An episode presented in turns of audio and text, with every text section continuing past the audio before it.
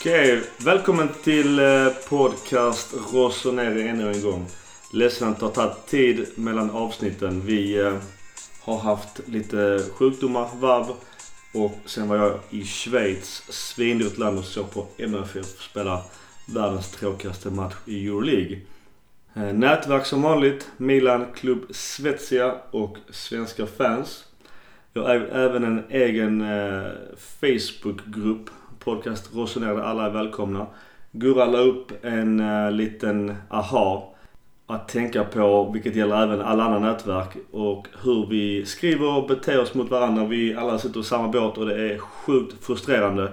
Men vi får ändå tänka lite på vad vi skriver. Vi har nolltolerans i vår Facebookgrupp så vi kommer vi tar bort inlägg och om man inte sköter det så får man tyvärr ta bort även användaren. Vilket är beklagligt men ett måste. Eh, ljuset tänt idag. Min far skulle fyllt 69. Han är tyvärr inte med men ljuset är tänt för honom. Vi eh, bjuder in Mackan och Gurra direkt så köttar vi.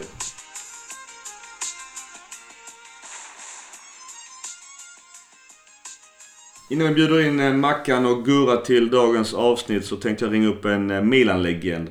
Alla bör veta vem man är om man håller på Milan. Er yngre lyssnare kanske behöver googla honom men eh, en fantastisk spelare både i Milan, landslaget och en Champions League-vinnare.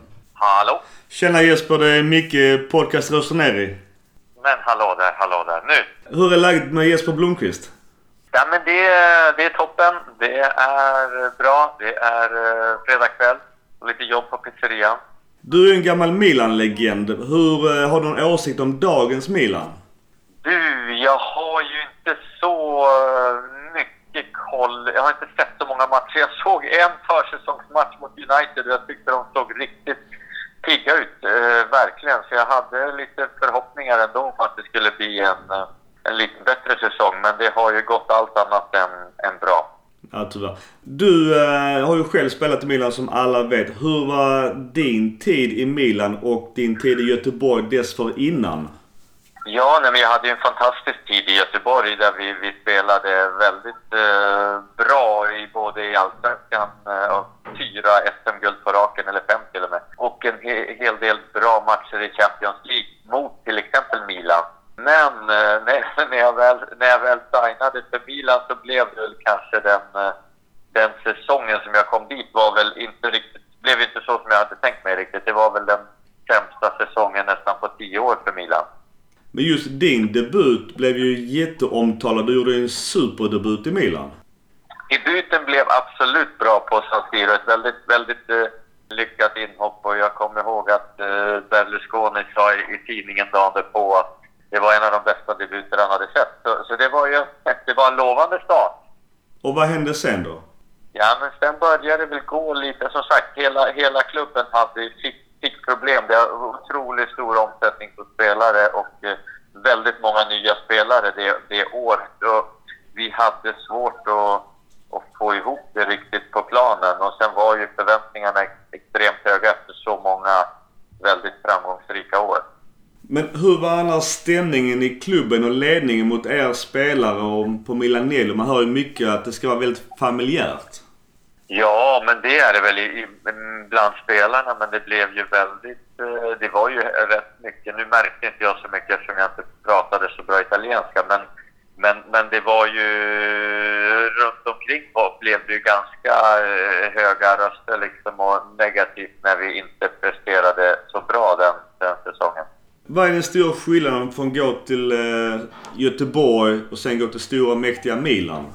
egentligen allt, typ, eller väldigt mycket i stor skillnad. Men jag tyckte ju att jag var ganska rutinerad, hade ändå gjort några år i landslaget och så. Men, men, men att komma till ett, ett av, en av Europas största klubbar som det verkligen var då, det var ju, det var ju en otrolig omställning. Tuffare konkurrens i omklädningsrummet också, liksom tuffare klimat i omklädningsrummet.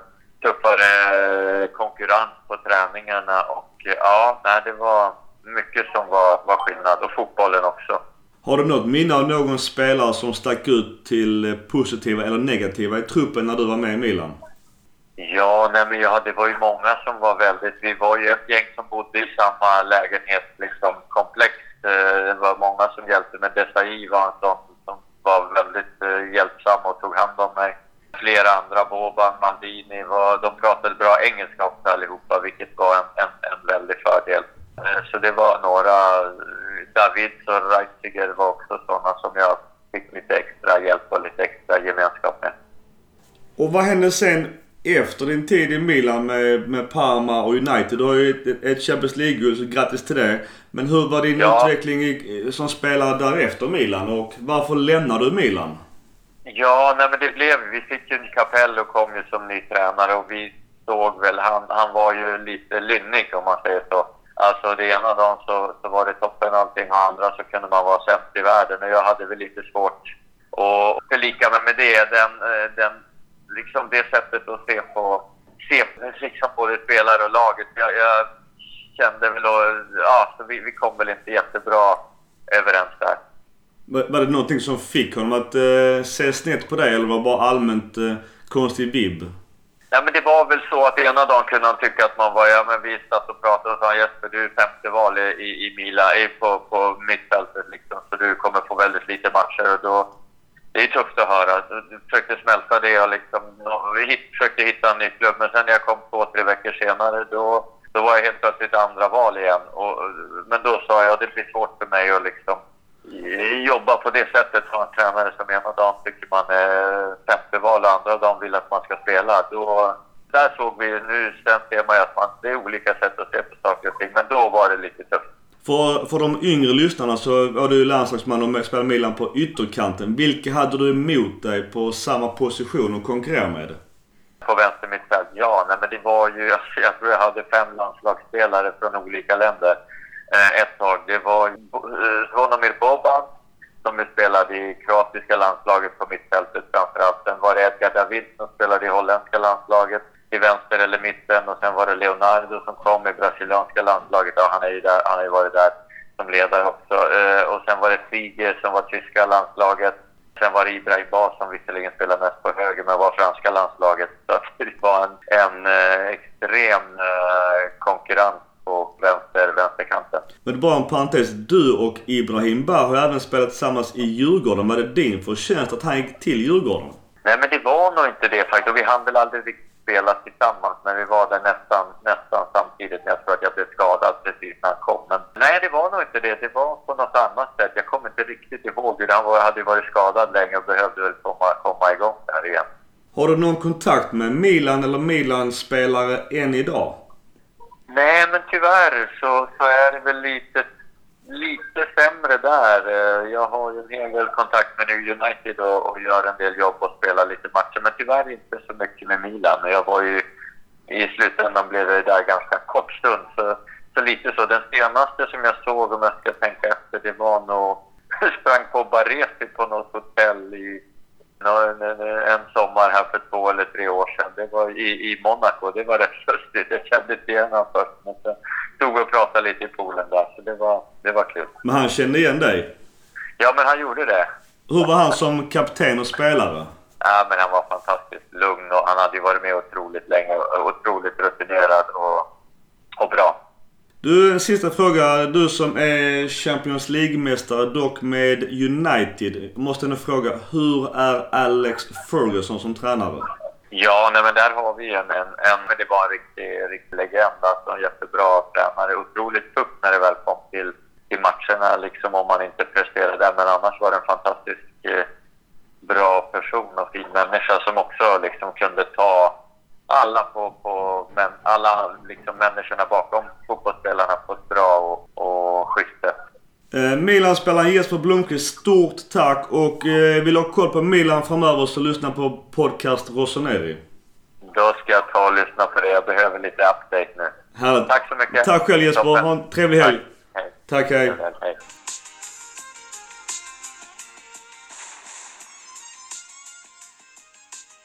Kör. Kör. Kör. Mackan, välkommen. Man tackar. Gurra, välkommen. Tack så mycket. Du, vi har ett jävligt tajt schema idag. Vi har haft eh, så är lite sjukdomar. Men det är, det är matcher. Det är många matcher. Jag tänkte, alla vet tabellen.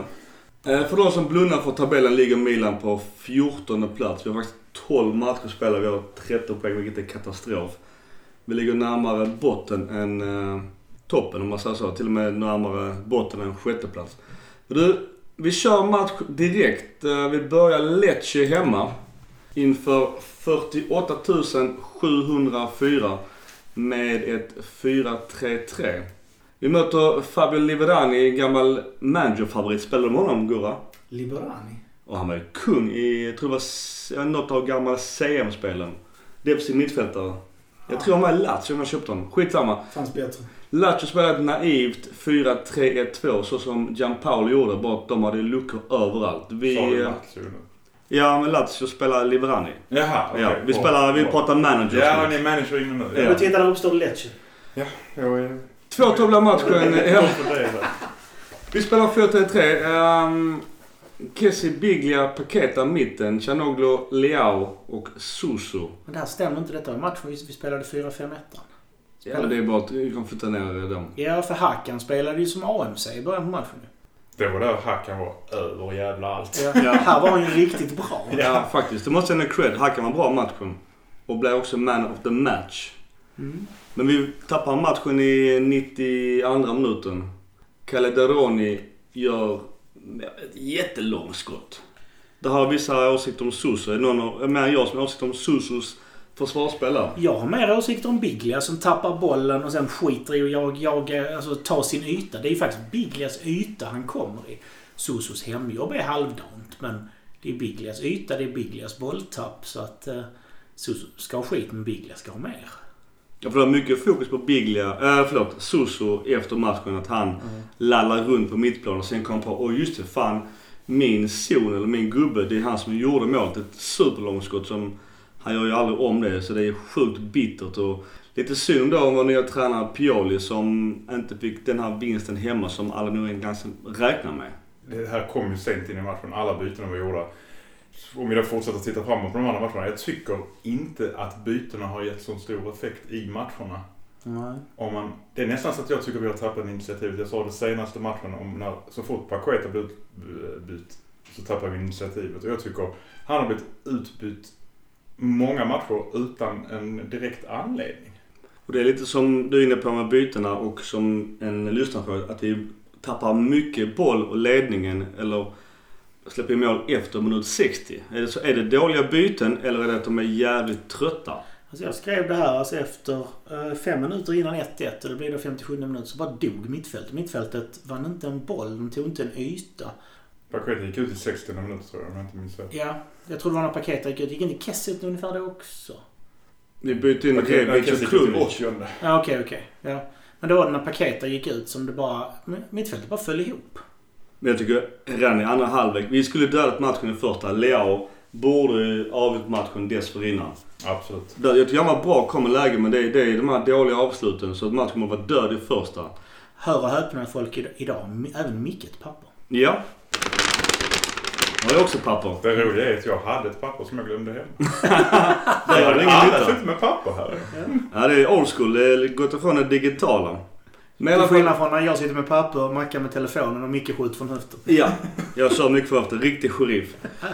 Men i alla fall, vi tappar poäng och det är svinbittert. Jag tycker ändå att vi gör en riktigt bra första halvlek och en lika dålig andra halvlek. Det är Kessie var riktigt bra i första. Han vann mycket boll. Paketa, Regista som sagt. Men nu när då Biglia var inne så skickades ju Kessie upp i den offensiva pressen. Och det innebär att vi tappade ju ytor där sen. Biglia fick ju spela hela matchen. Det väl sista matchen han gör va? Från början, är inte det? Tyvärr är han nu med mot Napoli igen med tanke på Benazer avstängd. Och Hakan var faktiskt oväntat bra. Jag tror det var första gången han var bra på riktigt. Ja. Här, här. Även utan att jämföra med hur dålig han har varit innan så var han bra på riktigt. Ja. Det kändes som han verkligen tog för sig. Och det ser man också på Milans heatmap så är det mycket där Hakan har spelat. Hakan hade mycket boll. Men jag ska också säga att Lecce var ett naivt, dåligt lag. Vi borde absolut inte tappat denna matchen. Det, det tycker jag är jättedåligt också.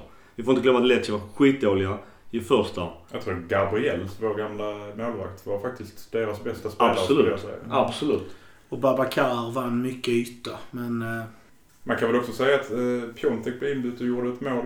Viktigt för honom. Eh, Snyggt mål. snyggt mål. Det är sådana mål han ska göra dessutom.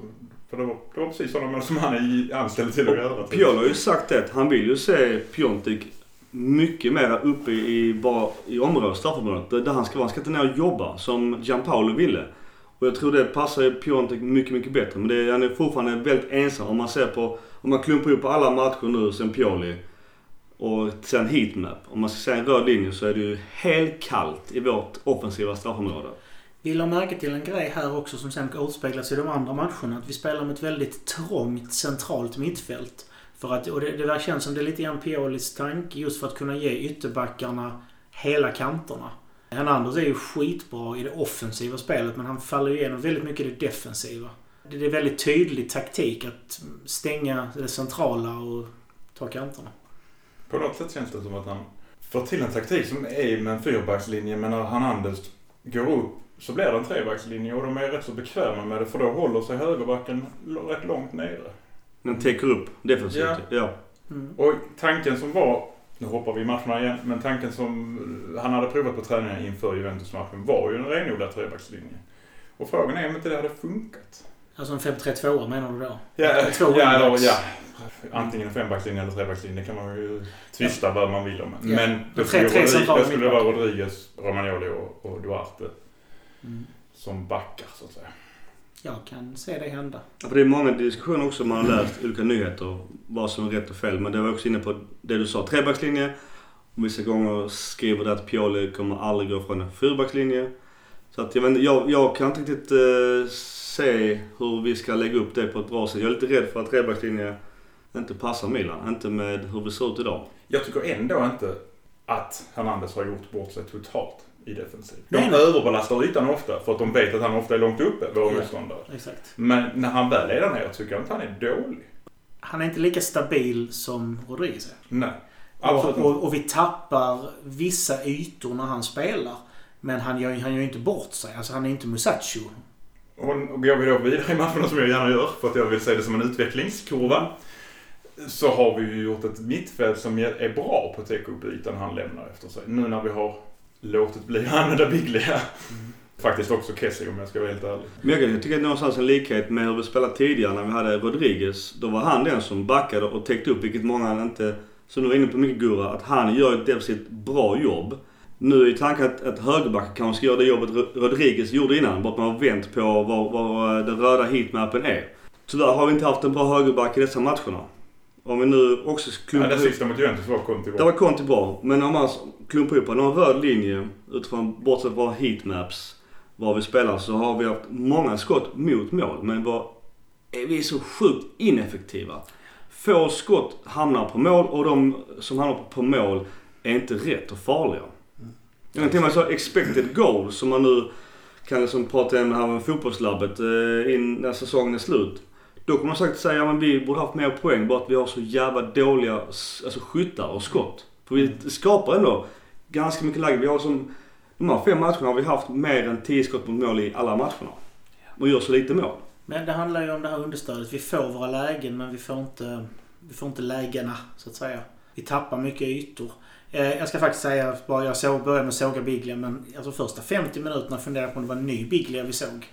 Sen lyste det igenom när de höjde sig och de började spela, ytor, spela genom hans yta igen. Då satt ju press på honom så att... Men det var mycket för Lecce första var skitdåliga. Alltså, Ja, det, var, det det var så öppet. var- Jag har aldrig sett ett Milan spela mot ett så öppet lag. Det var så naivt att se Liveranis taktik. Okej, fair enough att de åker till Milano och spelar sitt spel. Men han fick ju ändra för det, det höll ju inte. Det var bara en dålig målskytt i Leao. Annars hade det stått 3-0 till Milan i halvlek. Och det är ju det här spelet man måste kunna hitta mot bättre lag. Att ha de centrala mittfältarna som fördelar och vinner yta. Då kommer det bli mycket mer mål också. Att kunna slå de här långa bollarna antingen ut på kant eller rakt i mitten. Ta yta, ta yta och sen få chanserna. Det har vi inte sett än i princip. Förutom i den här matchen när de sket i vårt centrala mittfält i början. Ja, det, alltså det är nog därför Biglia ser bra ut i 50 första Ja. minuterna. Sen skrev vi det, sen skrev det, skrev faktiskt det precis här strax innan målet att nu börjar de spela genom Biglias yta. Och sen bara rasade allt. Biglia är ju en spelare som eh, vissa försvarar och vissa tycker är skitdålig. Mitt problem med Biglia om man då jämför med Benazer, vilket någonstans blir det som en den under det goda eller svart och vit, hur man nu vill se dessa två spelare. Men att skillnaden på de två det är att jag ser aldrig Biglia göra sin gubbe.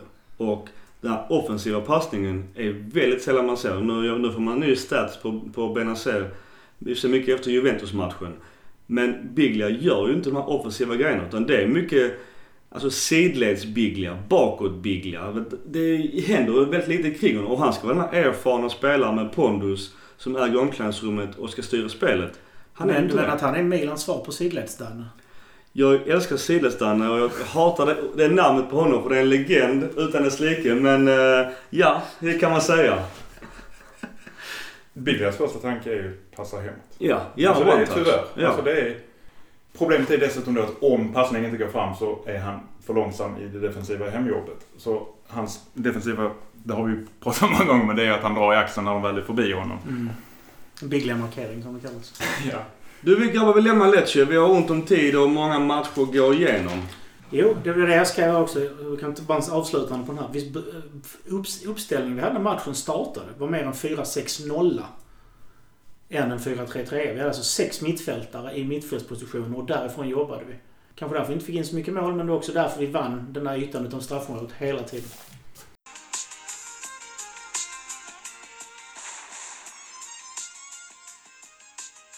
Okej, då är vi inne på Marcus Birros Roma med Paolo Fonseca och en knepig 4-1-4-1 variant mot vårt. Ja men alltså 4-3-3, 4-5-1. Vi får se vad det blir. Men i alla fall.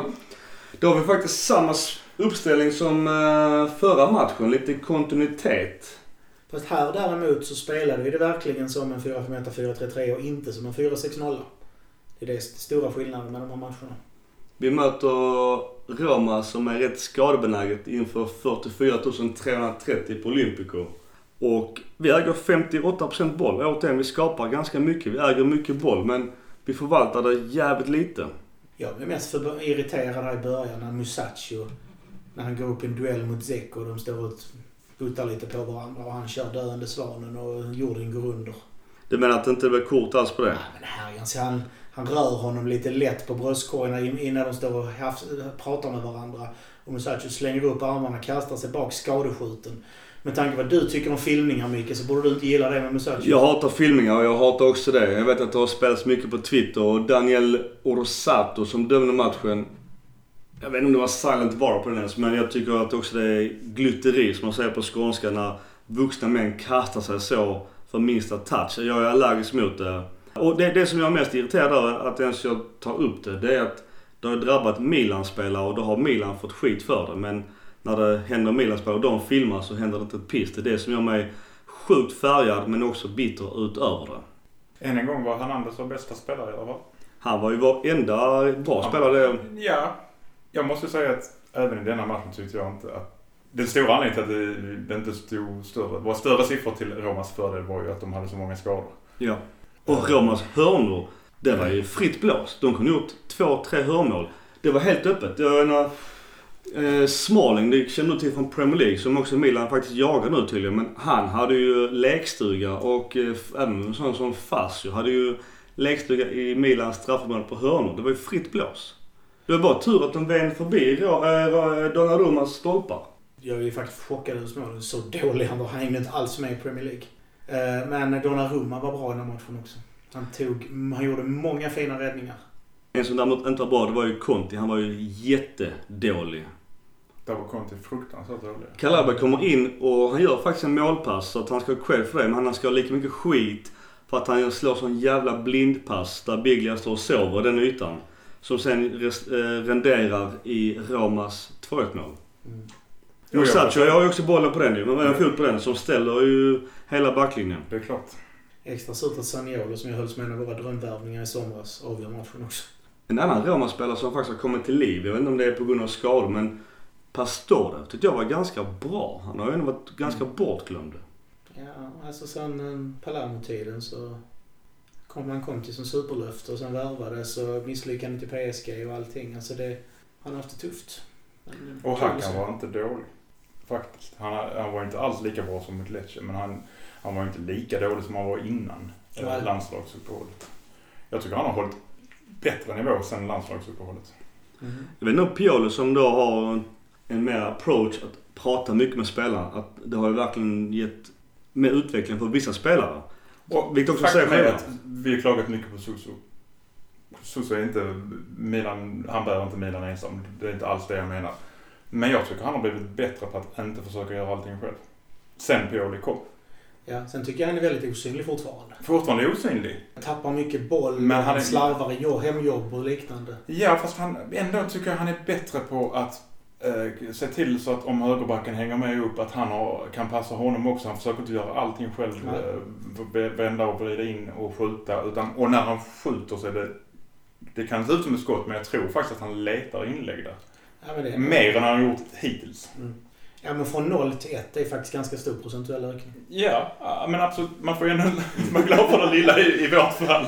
Men jag tror, nu har ju inte vi fått med oss poängen alls. Vilket är jävligt bittert. Vi kanske, ja vi var inte värda en poäng i och för sig i rum. Och, men jag menar, vi har ändå en viss utveckling. Vi, vi kommer eh, per match att vi ser ändå en röd tråd.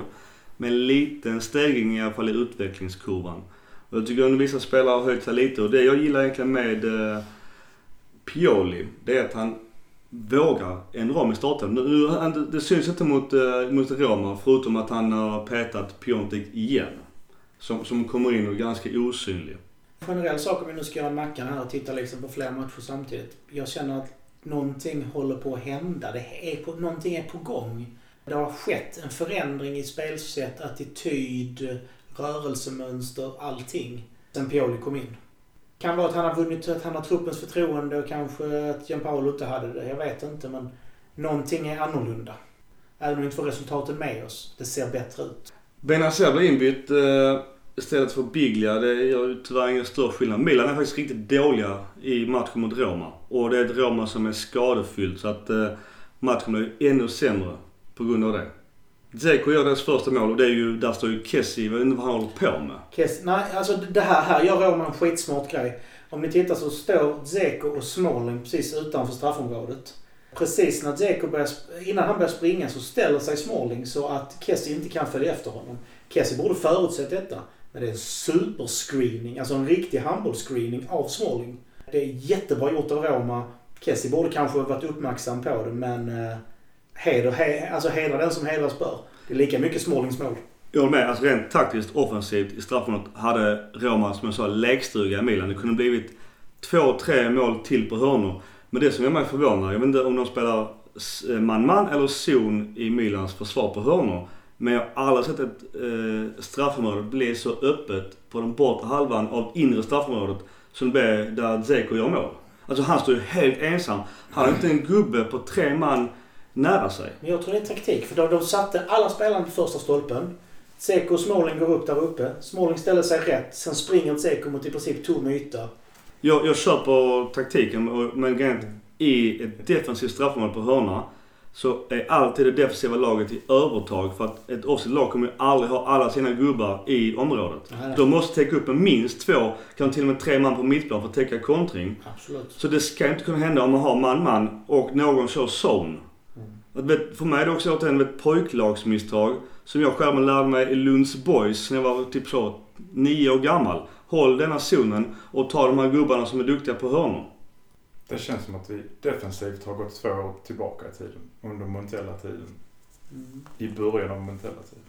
Det är också därför många... För när Gattuso slutade så var vi, vi var bra defensivt. Vi var, vi var dåliga på att göra mål. Men, den Men vi släppte stor- knappt in något. Nej, och men, men som sagt, det handlar inte om... Det handlar om en spelare till stor del. Och det var att vi hade ett rivjärn i Bakayoko som knappt tappade en boll. Det var ingen autostrada genom mitten. Nej, jag kan hålla med. Mittbackarna var avlastade. Och han är ju inte ersatt. Och Kessie får ju inte spela där verkar det som. Men sen som vi också har sagt det är att Rodriguez är kanske ingen sexig offensiv vänsterback. Men han är en jävligt stabil vänsterback. Calabria hade en jävligt bra säsong i fjol. Romagnoli var mycket bättre i fjol. Musacho hängde ju tvätt ofta så han var ju den weakest link alltid. Men tre och fyra var jävligt duktiga i området. Och Donnarumma hade en jävligt bra säsong. Och som du säger, har då Bakayoko framför. Det, jag vet, man saknar Gattuso i vissa lägen där, i alla fall defensivt. Mm. Ska vi lämna Roma-matchen? Har vi inte kunnat säga det förutom att vi återigen vinner bollinnehavet och har en jävligt knepig heatmap. Ja, 2-1 är ju... 2-1 målet, vinnande målet, är ju en återigen en misslyckad brytning av Musacho som frispelar Saniolo. Hans mål är ju jättevackert. Det är jättevackert. Men den passningen som Musacho gör när han ska försöka bryta, den är snygg den också. Och eh, han kunde ju faktiskt gjort ett till där. Donnarumma gör en jätteräddning. Så att, eh, ja han räddar oss återigen Donnarumma. Vi vänder blad till nästa match. Woho! Vinst! Vinst! Då är vi hemma mot Spall inför. Vi har fortfarande då 46 475 på San Siro. Det är ändå bra siffror med tanke på ganska dåligt gå, eller väldigt dåligt att gå i livet. Jag tror vi har näst bäst efter Inter fortfarande i snitt. Det är så. Och då har vi ändå haft en start som är...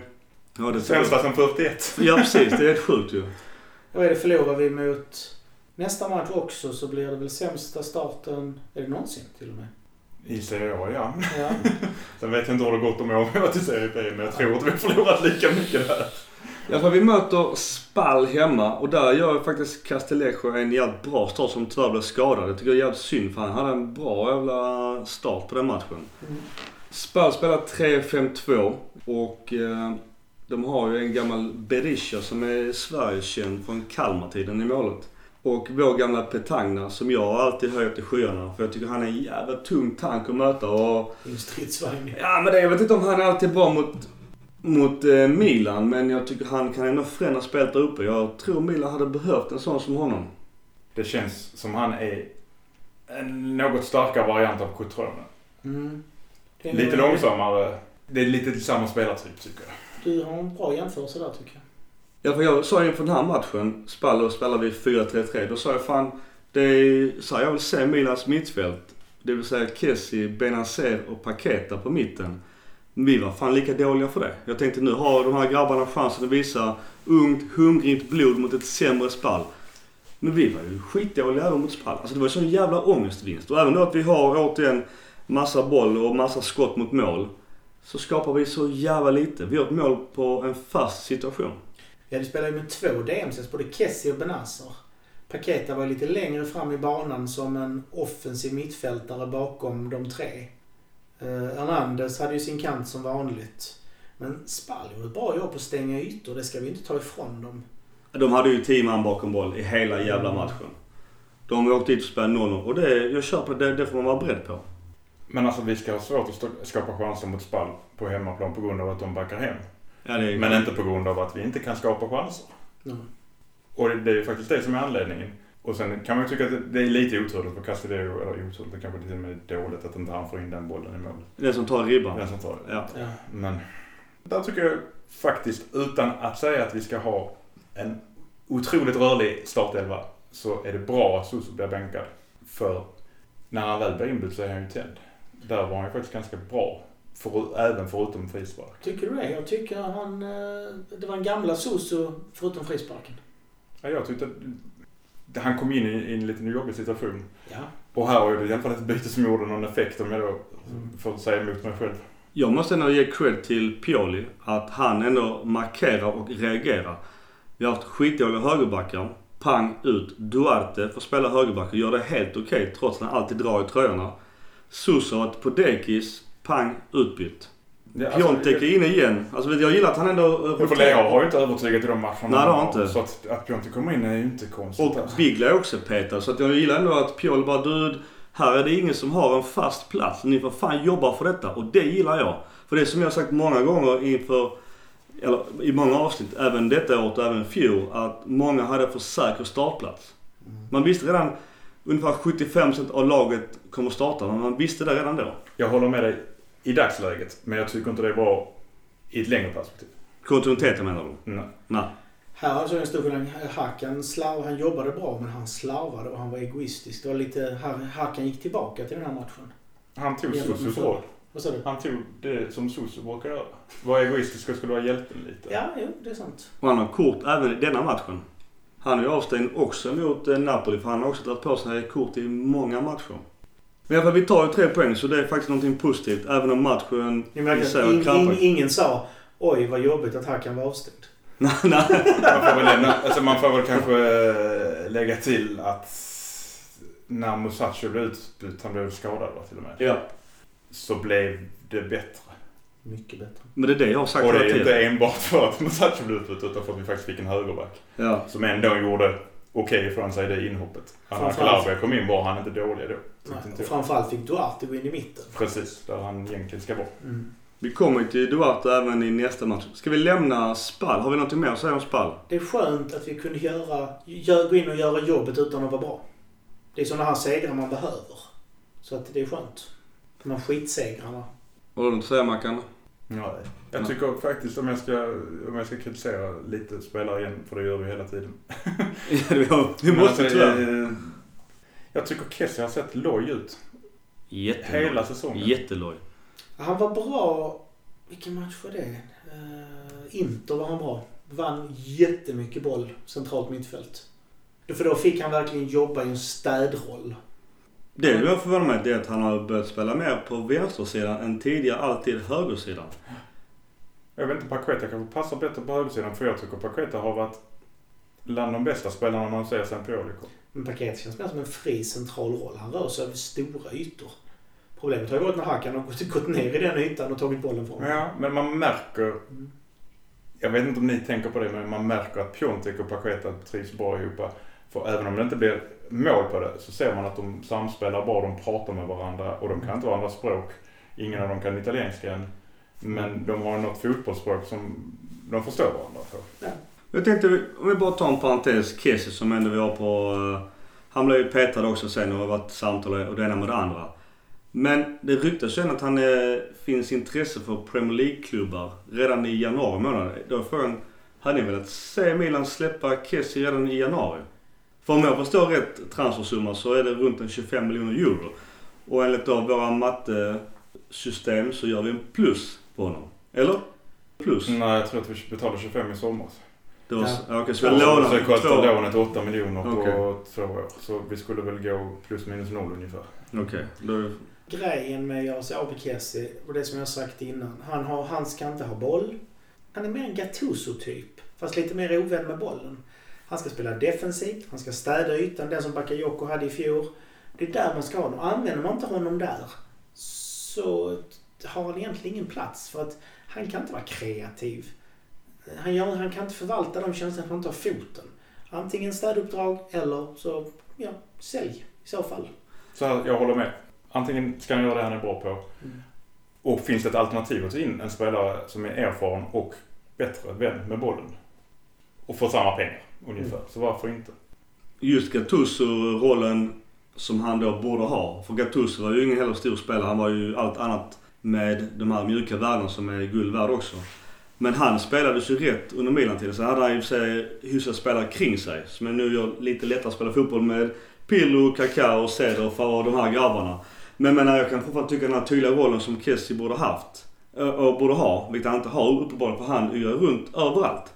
Och sen så tyvärr så blir han ju även styrd av Biglia och då blir det ännu mer förvirrande. Och då hamnar han i en roll med en funktion som inte är någonting för honom. Och då blir det bara så shit du är skitdålig på det, det du gör istället för att du kan bli skitbra på det du kan göra istället. Alltså den här eh, spelförstöraren. Han, han är så bra på att förutse spel. Han är så smart på planen, som vi sa innan. Så att han hamnar ju i lägen offensivt där, där bollen kommer. Men han har inte kapacitet att slå den här nyckelpassningen, göra det här superskottet. Han blir bara malplacerad. Ja, Han har ju alltså stannat upp i utvecklingen om man då ser från Atalanta-tiden. Han har ju Ja. inte blivit mycket bättre. Nej, inte alls. Jag skulle snarare säga att, Backa. och det är kanske inte så konstigt i år med den röran vi har haft i klubben i år. Ja, nej. För han vet ju inte riktigt vilken roll han ska ha kanske. Men 30 millar och du köper in någon med erfarenhet som klarar av den rollen och är eh, bättre på att göra bra passningar. Precis. Avslut. finns ett gäng spelare som vi... Vi har ju en del som vi kanske ska prata om sen. Som det ryktas om hit och dit och fram och tillbaka. Eller om vi tar det närmare, vi får se. Men just eh, Kess, bara för att avsluta det. Jag kan tänka mig att den dagen vi säljer honom till någon Premier League-klubb och får plus minus noll. Eller att han kommer bli så jävla bra i den klubben. För att om man spelar honom rätt så har han fortfarande enorm potential i den rollen han ska spela. Och han är fortfarande ung. Jag kan tänka mig 15 Premier League-klubbar där han har gått in och varit startspelare. Som defensiv mittfältare. Och då är flertalet av storklubbarna letar efter en sån spelartyp. Vi kan byta rakt mot eh, Matic i United. Han eh, har väl inte så långt kvar på Han är semi-bossman. Ja, nog om Silly. Det, det tar vi kring senare, eller vi var hinner med till. Du, vi lämnar Spall.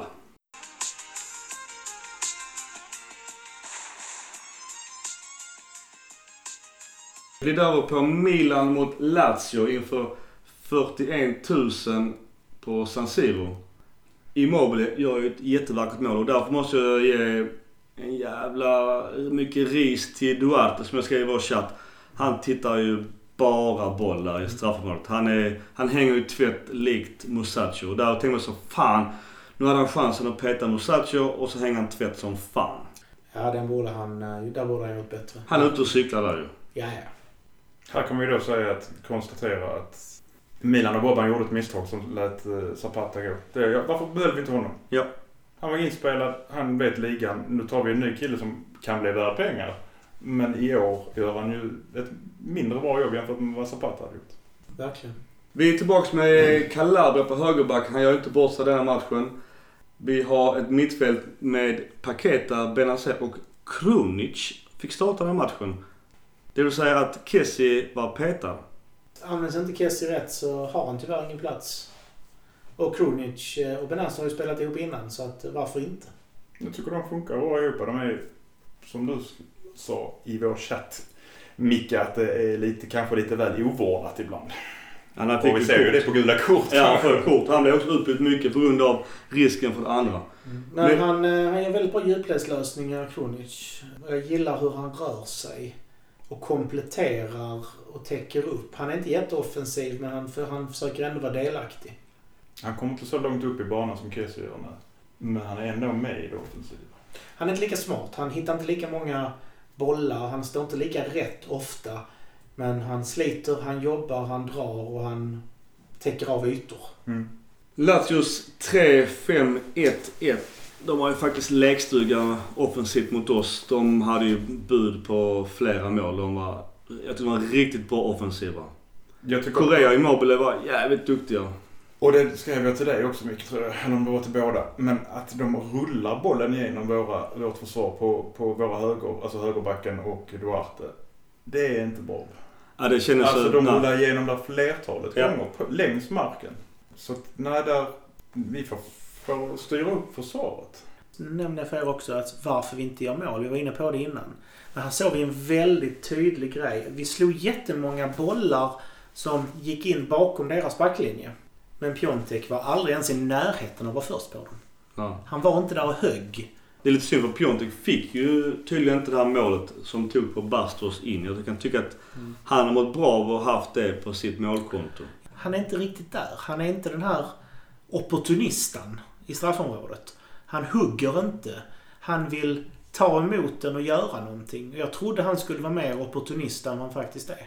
För det, det han visade i fjol var att han var mer på hugget. Sen att Shelby då, vår gamla Milan-spelare, som är med med Lotta ut till Genoa för några år sedan. Han hade ju full koll på uh, Piontek. Han var ju aldrig nära att gå förbi att Shelby. Castello blev skadad.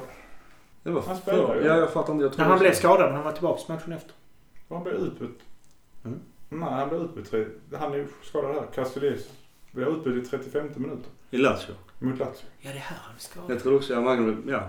Men jag minns att han var bra i denna matchen också. Det var det Ja. vi kommer fram till. Ja. Så att, Jag skrev han inledde jättebra och han var med och han rev och slet och drog och ja. Däremot har vi bara 45, 46% boll hemma mot uh, Lazio. De, de är faktiskt, jag tror de är klart bättre än oss. Jag tycker vi är inte ens nära. Och jag vet att Simeone Inzaghi var ett namn också som ryktades till Milan i sommar som alla skrattade bort. Men han har gjort ett bra jobb med Lazio. Han har haft ganska gott om tid på sig att forma sitt Lazio. Men han har gjort det bra. De spelar bra fotboll. Alberto blev man of the match. Deras nummer 10. Han hade ju en riktigt bra kväll mot oss. Det här matchen såg jag en rolig grej också när vi bytte in Rebic. Vilken löpning han gjorde! Det är nog det snabbaste jag sett i Serie A den här säsongen. Men det var fan också det enda han har gjort på hela sin tid i Milan. Men, jag, jag, har du inte sett Hernandez springa? ja, men det där var snabbare. Ah, I alla fall på det är plan. hästarna det. Ja. jag kanske, nej men. Hernandez på löpbandet, ja. Ser, ja, Hernandez, på- men ser du inte Hernandez ofta så hittar, he, han springer hela vägen upp till kortlinjen och han tar den. Ja, ja. snabb som attans helt Ja. enkelt. Vi har två supersnabba spelare. Sen att de inte, eller jo, Hernandez gjorde till och med mål. Mm. Men jag tror vi skulle kunna ha, jag tror en Rebic på, som högerytter och så lite långa bollar söka på honom hade kunnat vara effektivt. Ja, Micke, du men jag- gissar ja, ja, gissar ja, ja. Du tycker inte det är en bra grej. Nej, jag tycker har Rebic är skit. Jag tycker Rebic är riktigt mycket skit. Han har inte gjort ett enda rätt i Milan. Ja, han kostar oss en jävla massa pengar. Hur mycket chanser har han fått? Ja, men han, det, alltså, det han har fått, han har inte levererat någonting. Han har inte varit nära att göra någonting. Det när han har syns, det är när han får gula kort. Och just Rebic, som också, jag kommer inte ihåg vilken legend det var som kritiserade att han måste gått upp i vikt sen han kom till Milan. För att eh, så rund var han inte när han spelade i Bundesliga. Maten är godare i Italien. Förvisso mycket pasta kanske. Men jag, jag tycker Rebic är ett skämt. Eh, Han kommer... Det är som jag sa, kan vi, kan vi strypa lånet och den klausulen att köpa loss honom så gör det nu. Han kommer aldrig bli någonting i Milan. Alltså jag tror att en annan anledning att vi fick honom var att Frankfurt var det enda laget som var villigt att ta emot Silva. Ja. Alltså utan tvekan tror jag att det är så. Och det är fortfarande, nu går jag tillbaka till gamla spår att man inte gav ändå Silva i alla fall en chans att spela. Men där, det har ju skurit sig. Ja, alltså det, kommer, det, det är inte lönt att diskutera Silva. Han är ju bränd i Milan. Och det blir som du sa, vem vill ta honom? Och sen, okej, ingen vill köpa honom. Okej, kan vi byta? Kan vi låna? Kan vi någonting ju? Och då fick vi Rebic som ville från Frankfurt. Och Boban han kanske är polare från Kroatien. Men han är skitdålig i Milan. Jag ser mycket i Rebic om han bara får chans, får spela och kommer in i spelet. Men han, han får inte chansen. Alltså, Han hade nog kunnat få fler chanser om vi hade bollat in Paolo också för att spela som andra... Om, om han hade hållit kvar sitt spelsystem eh, som Mm. second striker. Jag kan säga att jag ser hellre Rebic där än Suso till exempel. Just för jobbet, slitet, initiativet. Sen att han inte har fått med sig bollen och kunnat göra någonting av det, de chanser han har fått. Det, det kan jag hålla med om att han har presterat dåligt där. Men jag tror att ge honom tid så kommer det Alltså jag håller med båda två för han har inte fått chanserna men de få chanser han fått har han inte gjort bra. Och det är svårt att... För Suso är ändå fortfarande, så ni vet, vår start FN-dagen var för två veckor sedan. Jo men Suso han, är ändå, han, han matar ändå bollar. Men det såg man också sen mot Juventus och han pumpar in bollen i straffområdet. Och vi levererar inte där. Alltså antingen det är Piontek som, som var inne på det här. Han är inte den hungriga tigern. Han, han armbågar sig inte fram. Det är ingen sån grisig Mandzukic som plöjer två spelare och så nickar in bollen i mål. Han är ju inte den spelaren. Han är mera en finpolerad Mandzukic. Piontek. Ja. Och därför gör han inte, han gör inte sin gubbe. Det såg man nu att Shelby, han hade ju lekstuga med Piontek. Han styrde bort honom hur lätt som helst. Alltså Sen- Piontek är ju inte i stött. Nej. Sen hade ju Piontek en jättebra chans att kunna passa om det var till, var det Castillejo? Men han eller var det Leao? Men han valde ju att försöka göra någonting själv och tappade boll. Ja. Så att eh, någonting stämmer inte där. Någonting har hänt. Om det är mm, tröja nummer nio är för tung eller någonting. Jag vet inte men... eh, Sånt där är ett hittepå också. Jag vet. Han bad ju själv om nummer nio Ja. så han kan inte böla om det nu. Men eh, det är klart att det blir ju snack om det. Sen tycker jag fortfarande synd för att han gör ju mål men den tar ju på Bastos. Det hade varit bra för hans statistik och kanske självförtroende att han Hade hade ju fått det målet. inte blivit mål om inte han hade varit där. Så är det också. Det, Och det. Castillejos förjobb ska vi inte glömma heller. Castillejo ligger bakom alltihopa innan Får den. Castello, det är synd att han blir skadad. Han, han gör en bra match. Mm. Annars ska vi lämna Lazio som vi förlorar klart. H- Håller fast vid min uppfattning om att laget tappar mycket av sin, sitt spel när Paqueta försvinner. Igen. Ja, återigen jag Och han sent klara av 90 minuter. Han är 22 år gammal knappt. Var- Varför han, får, han, har, alltså han har nästan aldrig spelat 90 minuter sedan han kom till Milan. Jag vet inte om det är för att man ska spela in Bonaventura som sitter på utgående kontrakt som klubben verkar inte heller vilja förlänga. För Raiola sitter där och kräver sagt en monsterlön. Och då bara så om vi inte ska förlänga Bonaventura, vi kommer inte heller kränga honom i januari, så varför ska vi ens spela honom då? Han var- Bonaventura ska väl bara vara glad att han får vara kvar i Milan så skadad som han har varit i omgångar. Och han har inte varit bra när han har kommit in heller. Han har faktiskt inte gjort... Han, han är ju jävligt klinisk med bollen. Men det händer väldigt lite kring honom. Han har väl inte kommit in i de mest tacksamma situationerna Nej, heller. Det nej. är väl- Ja, det, är, det är inte mycket som går i- jätterätt för Milan just nu. Det, Ja, men alltså, här blev Paqueta utbytt i 53 minut. det är för tidigt. Alltså varför? Och då stod det 1-1 också. Ja. Precis. Ja, nej jag förstår inte. Och det är inte så att Bonaventura gör ett jätteavtryck på matchen heller. Det känns som att han har en tanke att han ska ha alla offensiva krafter på plan någon gång under matchen. I alla fall när vi ligger under. Men matchens sämsta spelare måste ju ändå varit Leao när han kom in på, mot Lazio. Han måste ju fått något, något allvarligt negativt besked innan matchen. För att jag har aldrig sett en spelare vara så mentalt borta. Och det kommer också rykten sen att Pioli har haft ett möte med Leao efter matchen mot Lazio för att han var ju inte med. Alltså mentalt var han ju någon helt annanstans. Det var inte ett enda rätt han gjorde. Nej, jag håller med. Han- hade ju någon eh, presskonferens där Pioli sa att han hade ju gjort misstag. Leo att han hade pratat med honom och att så får man inte. Ja, för han var ju så jävla dålig. Det var ju sinnessjukt att se. Sen så gillar jag egentligen Leo och jag tror att hans potential är nog mer än många andra offensiva spelare i Milan. Men det är återigen den här kontinuiteten. Det är många som behöver speltid och det är bara 11 gubbar på plan. Så att, vad fan ska man göra? Jag tror att han skulle kunna vara vänsterytter hur bra som helst. På tal om vänsterytter som jag, vi pratade i vår interna chatt. Det här med taktik och spela Teo och Rodriguez samtidigt. Och jag var inne på det förra avsnittet att spela ett 4-4-2. För jag vill egentligen se återigen två renodlade anfallare. Jag tror att det hade funkat bra. Så du kör Rodriguez, Vänsterback, Teo, vänsterytter. Och sen eh, Leao och. Piontek. Och sen tänkte du då skulle du kunna köra Paqueta istället för Kronic. Det blir ett jävla offensivt lag. Och så Ja. kanske eh, Rebic då som högerytter. Nej, Jag säger nog hellre Suso. Alltså jag tror inte på Rebic för fem öre. Det, Men om Soso nu bevisligen inte är bra, borde man inte ge någon annan chans ändå? Som faktiskt har varit bra ja, alltså, innan. Men, Ja, men, men men, det- men, som inte har fått chansen. Ja men då säger jag inte att det är Rebic nu. Jag säger nästan till och med Borini. Lord Borini. Jag- Ja men skitsamma, det kommer aldrig hända ändå. Så jag, det, Nej. det, det, jag bara tycker att det är synd att vi inte får ut det bästa av våra spelare. Sen tror jag faktiskt Pioli har någonting på gång. Men uppenbarligen så får vi inte ut potentialen i våra spelare. För jag tycker fortfarande, som många kritiserar nu, jag vet Bolt Gattuso, värvat fel, vi ska ha etablerade spelare etc. Jag, jag säger och vidhåller fortfarande på att vi värvade bra spelare inför säsongen. Men vi, vi får inte ut av det. Du är helt inne rätt. Vi, det, det var rätt att sparka Gattuso. Det var, vi gjorde bra, alltså rätt värvningar sett till vad vi behövde. Eh, problemet var att Gianpaolo i det här läget var fel coach. Jag tror fortfarande på Gianpaolo. Men han kom in vid fel tillfälle i Milan. Hade vi tagit Pioli från början så tror jag vi haft en annan säsong hittills. Jag tror också det. Sen kan jag också tycka någonstans om det fanns läge att ta andra mer namnkunniga tränare som var lediga. Men man, jag vet inte om man snålade på det eller om inte trodde på Milan. Eller vad det kan bero på. Det, det, de här namnen är ju kända. Men att man inte gick hårdare på det. Alltså lagt pengar på en tränare. Det, som man säger, Conti, ja, det, eller Conte, det kostar pengar. Men det blir också leverans av det. Även om Milan hade haft råd att lösa Contes lön så hade de inte råd att lösa de värvningarna han ville ha.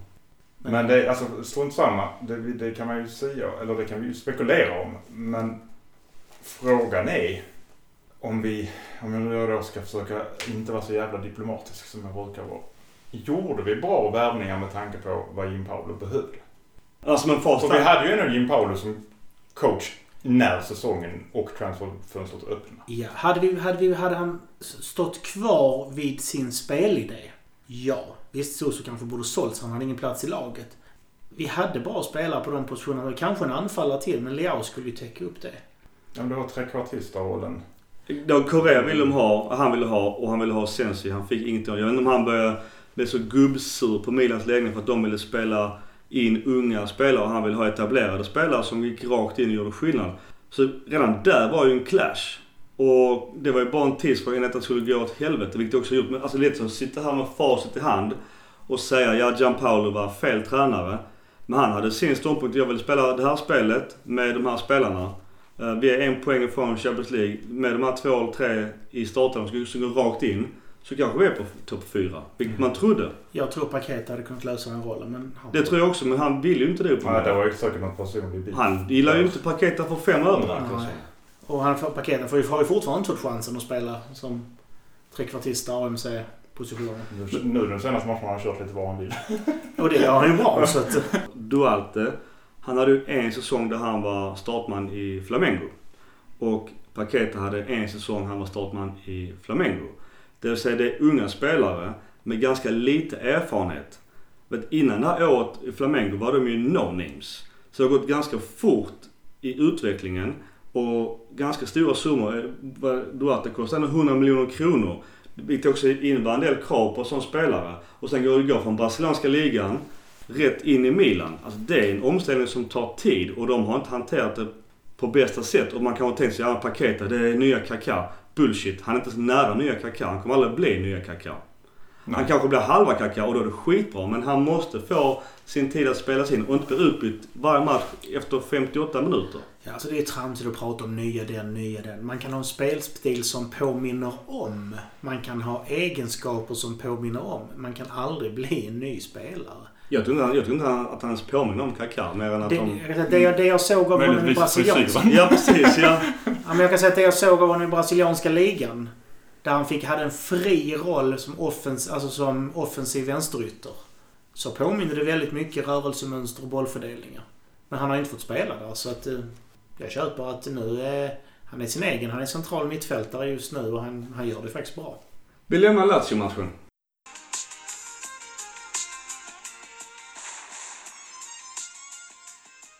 Och glider in på Juventus borta med Maurizio Sarris 4-3-1-2.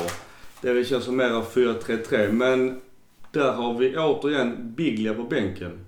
Och eh, de har inte fullt på deras Juventus-stadion. tycker jag är lite konstigt. Som jag skrev, är det för att de är lite bortskämda på matcherna i Torino eller är Milan ett dekiskt lag som inte drar fulla hus längre? Och jag satt också egentligen bara och väntade på när jag Higuain mål mot Milan för han var ju jättehet. Han kunde gjort mål där. Och när jag såg Dybala, den lilla Nej, han var... Han, filmaren. När han blev inbytt då tänkte jag att nu, nu kommer han ju såklart peta Higuain som gjort en bra match. Men han tog eh, våldtäktsmannen. Eller förlåt, jag menar Ronaldo. Mm. Har man erkänt så har man gjort det. Ja, Så, mm. så det behöver inte klippa bort ens. Nej. Och Ronaldo var ju sur som en litet flickebarn och går rätt ut och åker hem. Alltså han åker hem. För, Tre minuter innan match typ. Ja men jävla sopigt gjort alltså. Ja. Inte nog att hans mamma bölar att han ska ha massa guldbollar. Han åker hem innan matchen är slut. Alltså vad fan vilken diva. Sånt är jag allergisk Och, och då är frågan nu. Vi vet hur Sarri är.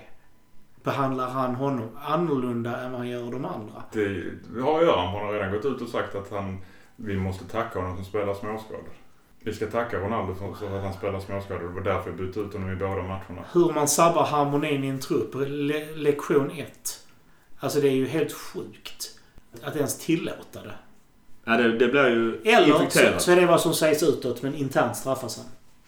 Det borde han bli.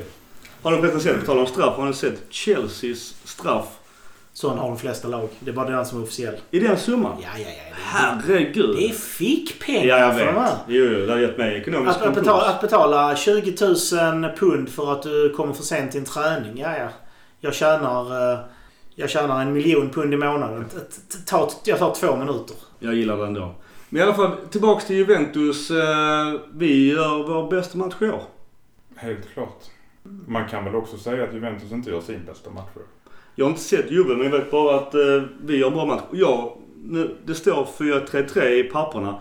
Men jag vill se att vi spelar mycket julgran i eh, matchen. Ja, det Mm. kan jag väl hålla med. Mittfältet funkar väldigt bra utan Kessie. Ja. I denna matchen i alla fall. Men då har de fått tydliga roller. Benazer kör, alltså har en eh, han löser både defensiva och kan fördela boll. Kronic river och sliter och är lite överallt. Och Paketer ska ta hand om bollen när de väl har vunnit den.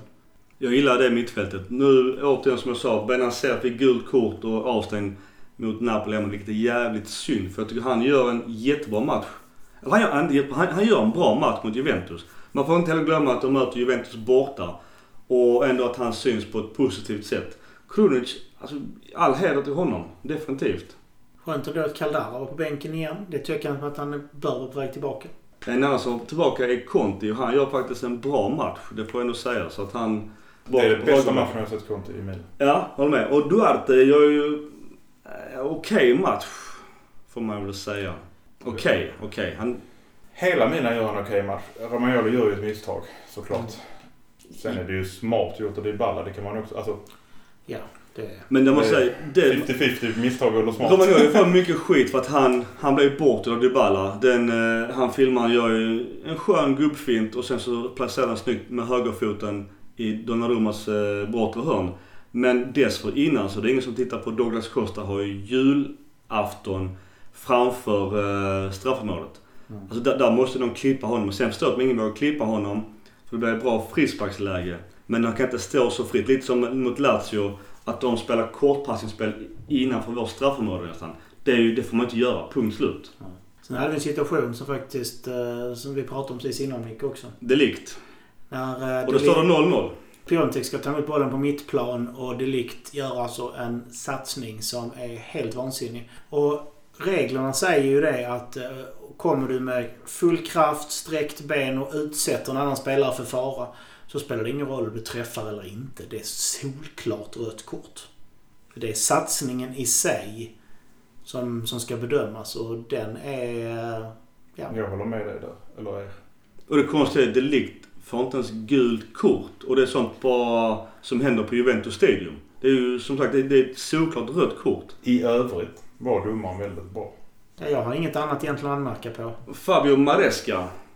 Till och med du skrev ju det. Ja, ja, till och med jag skrev att Fabio Maresca var bra. Men jag håller med däremot. Bortsett från Delikts röda som är bombklart. Vilket kanske hade ändrat hela matchbilden. Så var vi han hade- bra. Jag tror inte vi hade vunnit Alltså det som jag sa, vi spelar skitbra. Jag satt ändå bara och väntade på när gör tyvärr Juventus mål. För de är så pass starka att de kan spela en dålig match och ändå vinna. Det är rätt talande att Szczesny är den bästa spelaren på plan. Ja, precis. Men det tyckte jag inte han var. Chesney. Ja men han räddar mycket. Ja, ja, ja. Tyckte Pjanic, så han ägde ju mitten. Piontek hade väl en nick som han eh, räddade på Ja. skitsnyggt. Och sen, sen Piontek har ju en del bra lägen som han, han ska ta dem. Han- Det är ändå fortfarande bra räddningar. Jag tror att Hakan Chalanoglu har övat på sina hörnor för det. Jag- Vi har börjat få hyfsade hörnor från hans. Han, jag tror han övar på att skruva in den direkt i mål. Har ni tänkt på det? Det är Ja, två, det var stycken, nära. två stycken han har i olika matcher. Mm. Men, Problemet med dem är att om målvakten tar det långa hörnet så är det ju plocka ja, absolut. Mm. Men det, det känns som att han har övat på det på träningarna. För att, Ja. Och generellt har hans hörnor blivit bättre. Ja. På tal om Chesney då som var bäst på plan. Tycker jag någon. Att de följer såklart Don- Donnarummas eh, kontraktsförhandlingar med Milan som har strandat. Och jag tror lite hår mot honom själv att eh, de verkar öppet jaga Donnarumma. Vilket är fullt naturligt med tanke på att han är ung och italiensk landslagsman. De vill ha sin nya, sitt nya flaggskepp precis som de hade i Buffon. Och det är det jag har sagt hela tiden. Vi kan inte så tappa Donnarumma. Ge honom vad han vill ha. Binda upp honom på hur länge som helst. För att ha italienska landslagsmålvakten är en sån statusgrej. Men hur länge vill han stanna i Milan? Om han är milanista. Ja, De det, är så jävla dåliga just nu. Visst, den här matchen var ett stort fall framåt. Men hur länge vill han vara utanför och spela? Han vill ju spela Champions League och, och de här var med i titlar och liknande. Han vill inte ett piss i Milan. Han har 18 år kvar av sin karriär. Ja, jag, Mm. jag vet fan vad Milan och Champions League de åren. Nej, jag vet inte vad vi ska erbjuda honom. För lön har han så han klarar sig. Jo, men jag menar att vill han ha en höjning med en miljon i månaden, ge, alltså kronor, ge honom det liksom. Det är inget konstigt. Han är värd det. Jag kan säga så här att vi, du och jag pr- pratade lite om det Micke. Att Romagnoli kanske inte har visat sig vara den bästa av kaptener. Mm. Och jag skulle mycket väl kunna tänka mig att ge Donnarumma kaptensbindeln. För han verkar ändå ha, som ni sa, som du sa precis, hjärta för klubben. Och han är ju den som hejar på hela tiden. Om man annars vänder på det, vem skulle annars vara om inte Romagnoli eller då Donnarumma som är tvåa? Och jag, jag är mer orolig för att eh, vi tappar båda till Juventus. Det är bara en tidsfråga. Och då bara frågan så vad kan vi få i pengar? Eller vad kan vi få i spelare? För att någonstans så börjar jag tycka synd om dessa två spelarna. Att de är för bra för Milan. Och hur länge kan vi hålla dem tillbaka? Är Donnarumma na- milanister får han förlänga kontraktet innan han Ja, jo det gäller ju att casha på dem ju. Men rent, om någon säger så du, jag kommer inte förlänga mitt kontrakt som går ut om ett, två, två och ett halvt år. Då måste också klubben börja tänka på, okej när kan vi börja casha på dem? Och det är kanske i sommar. Ja, då får vi hoppas att Plisari eh, ersätter. Han är lika duktig. Delikt, Dybala, Kan och lite pengar. Ja, eller tar vi Chesney också. Jag måste ändå säga, Bonucci gör ingen stormatch men fy fan man ser ändå hans pondus. Han, eh, som vi sa tidigare, han var ju skitbra med, med Romagnoli. Jag tror att där gjorde Milan, men så, såklart med facit i hand, när de bytte han mot Caldar. Bara så varför gick man med på det? Bara så du har kontakt med Milan, du stannar här. För att Caldara var ju Roman nya, alltså han var så lovande, så bra och hade alla förutsättningar. Han hade ju knappt varit skadad innan, innan han kom till Milan. Ja, det är så bittert. Det är synd om honom såklart, men Det var även missflytt. för Milan. Tror ni inte det var också att Milan fick hugga in? Att det var Ja. ett krav Ja. för att vi skulle kunna få Och det, också, det sa vi också på förhand, det var rätt. Det var ju Higuain, det var eh, Immobile och så var det en anfallare till. Och Higuain var ju rätt där då, men han Absolut. fick ju för lite att jobba med. Lite som man ser ibland med Piontek, att det är för lite att jobba med. Och han är helt för ensam. Återigen till heatmap. Det är ju helt jävla kallt i vårt offensiva straffområde. Mm. Där är inte en spelare. Och vad ska han göra själv mot två, tre mittbackar? Det är hopplöst som anfallare. Verkligen. Byts in, gör Leao, Bonaventura och Rebic. Gurra, du som kan du försvara Rebic i den här matchen? Jag kan inte försvara någon i det här laget i denna matchen tyvärr. Så att, Nej, jag tycker vi gör bra. Jag gjorde ändå en bra match. Ja, ja det är hårda ord. Men jag kan inte försvara dem. nej, alltså, eh, alltså...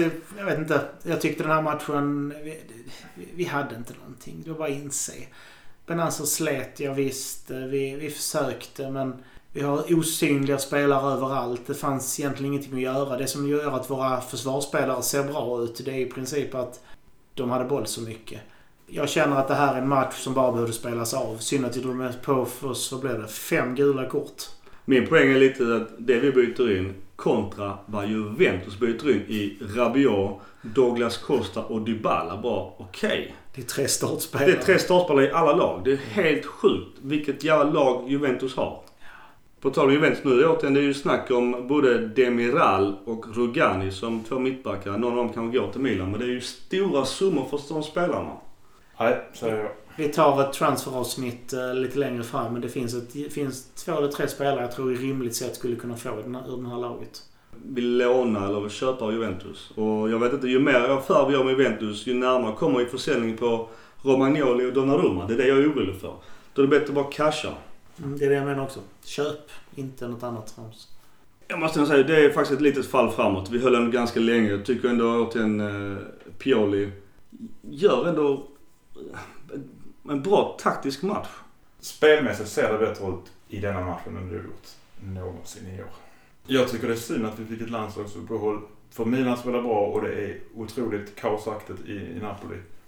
Och Napoli verkar ändå vara rykte om att Ancelotti kanske försvinner. Och då hugger Milan på honom i sommar med all rätt hoppas jag. Om han ens vill gå tillbaka till Milan. Det vill han om han ser en seriös satsning.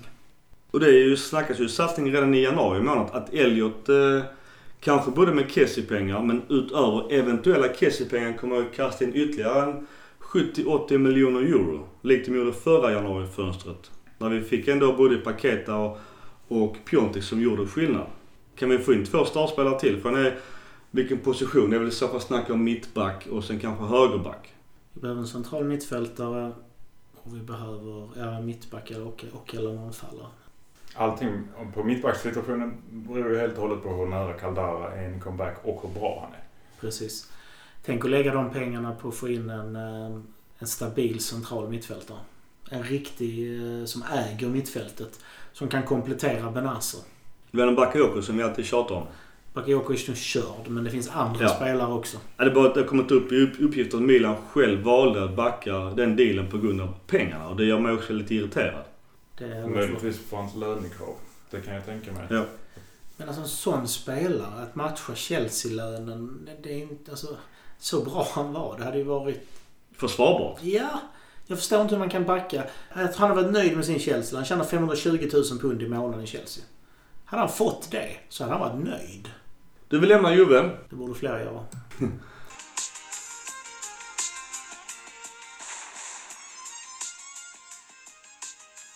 Vi har ju en legend som la av eh, i somras, eller nu officiellt, i Montelivo. Jag såg en sista match på San Siro mot Frisinone när vi vann. Han blev inte ett piss avtackad till skillnad från Abate och till och med lite även Zapata. Och han har gått ut nu och är såklart bitter. Men har vi, har vi någonting att säga om Montelivo? Ska vi hylla honom eller ska vi kasta skit på honom när han valt att sluta? Han försökte göra sitt bästa. Man kan inte kasta skit på någon för det. Sen att han inte hade kvaliteten att få spela. Men å andra sidan Bartolacci fick spela. Då hade jag nog hellre spelat med Montolivo. Men man får, det är ett kapitel som är avslutat. Det borde kanske skötts snyggare och att han inte avtackades tycker jag är skamligt av klubben. Kanske finns anledningar. Jag vill inte ge mig in på det. Det var en bra fotbollsspelare. Han, han hade några bra år. Sen så om Milan nu skriver ett kontrakt med honom. Då får de ju också ta att han faktiskt kanske vill spela ut det. Vilket han gjorde. Det var lite Borgard över det. Men man kan inte komma och gnälla i efterhand. Då skulle de inte skrivit det långa kontraktet. Vad säger du Mackan? Mon- Montelivo, vår gamla kapten. Vi pratade mycket om honom i vårt första... Jag gillar Säsong. honom när Milan signade honom. Han var jättebra i Fiorentina. Han var bra i, i ett dåligt Milan var han bra när han kom. Eh, han var väldigt bra i landslaget under, Innan skadan. ja, av någon anledning gick det jättebra att spela ihop med Pirlo i landslaget. Det tyckte jag var konstigt för det skulle vara krockat tyckte jag. Men det gick bra. Jag tycker säga tack så mycket. Synd att det slutat på det här sättet. Han drar ju ner en del namn i sitt fall och kritiserar det ena med det andra. Vilket någonstans blir lite ovärdigt för honom själv. Bara, jag förstår att han är bitter. Att han menar blev utkastad på djurkyrkogården stort sett och bortglömd. Men det som jag sa, hade han valt att gå till någon annan klubb redan i januari, sommaren dessförinnan, hade ju inte alls varit här reaktionerna nu från Milan-fansen. Nej. Sen också, han har ett kontrakt. Lite som när Kalatse fick ett långt kontrakt till Galliani och blev utbuad för det. Och han menar på vad, ska jag göra? Det är inte jag som har bett om den här uh, kontraktsförlängningen. Lite Ja, det är som ju, man ska ju skylla på Galliani, inte på Montelid. Nej.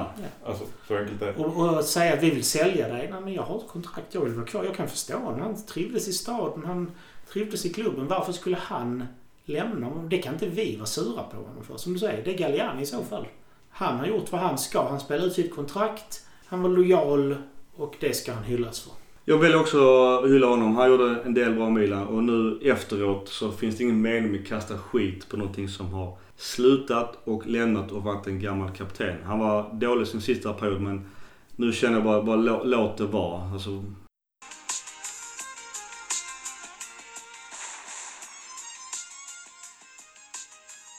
Annan nyhet. Maldinis son Daniel, ett nytt femårskontrakt. Han är väl inte ens nära Milan med tanke på hur det går nu. Men han är i alla fall tillbaka och gjort mål i primaveran. Primaveran går väl hyfsat. Även damerna har primavera. Ja, Så någonting går bra i Milan. Ledde damerna serien fortfarande? jag tror det, ja. Vi tar hit and shit. Har vi någonting på det? Börjar du Mackan? Okej Mackan, vi kör avslutningsvis Hit and shit! hit and shit. Ja, shiten är väl givetvis Vänta lite med det. tabellplaceringen. Måste ju vara en shit utan dess Den är katastrof. Eh, hitten. Jag tycker väl som sagt då att sen Pioli tog över har det stadigt i alla fall blivit lite bättre. Det får jag kalla en hit. Gurra, hit and shit. Shitten är Lång ju... suckning. Ja, men den är tuff. Vi inte har sagt. Shitten är ju att vi... eh, Vår oförmåga att eh, utnyttja den offensiva tredjedelen. Jag tycker vi, det är där vi brister. Eh, Om det är slappa spelare, loja spelare, spelare som inte är pigga, pigga spelare som inte hugger. Alla de faktorerna kan man väga in men någonting måste hända. Det känns så tamt. Det känns bara som en ny variant av förra året med hur att ingenting händer då. Det positiva är som jag var inne på innan att man ser en utveckling. Det händer någonting. Vi vinner mer boll. Vi sätter igång spel snabbare. Vi får upp dem i rätt ytor. Så hela det spelet har blivit bättre. Eh, han har växt in i sin roll till exempel och så här. Så att det finns någonting. Och jag tror jag hade, som jag sa innan, hade vi haft Pioli från början av säsongen så hade vi inte legat så 16 plats eller vad vi är nu. Ja, min eh, shit i början änden det är ju att eh, man fortsatt eh, skrattar lite åt Milan. Att det är ett sjunkande skepp som sjunker allt djupare och man börjar titta på negativa rekord och säsongsledning har aldrig varit så dåliga och det ena med det andra och det känns ju hemskt att vi får uppleva detta och det är ju synd om alla som inte har fått uppleva Milans Grande Milan. Eller det kan vara skönt för att det är bara elände men jag är rädd att man har får svårt att etablera en ny fanbase runt om i världen. Att det finns liksom ingen, ingen som säljer tröjor och eh, uh, med mer resultat än att det blir skit av det. Så det, det ska mycket till att vända denna skutan känner jag och jag vet inte vad vi ska värva in som januari. Messi och Ronaldo kanske.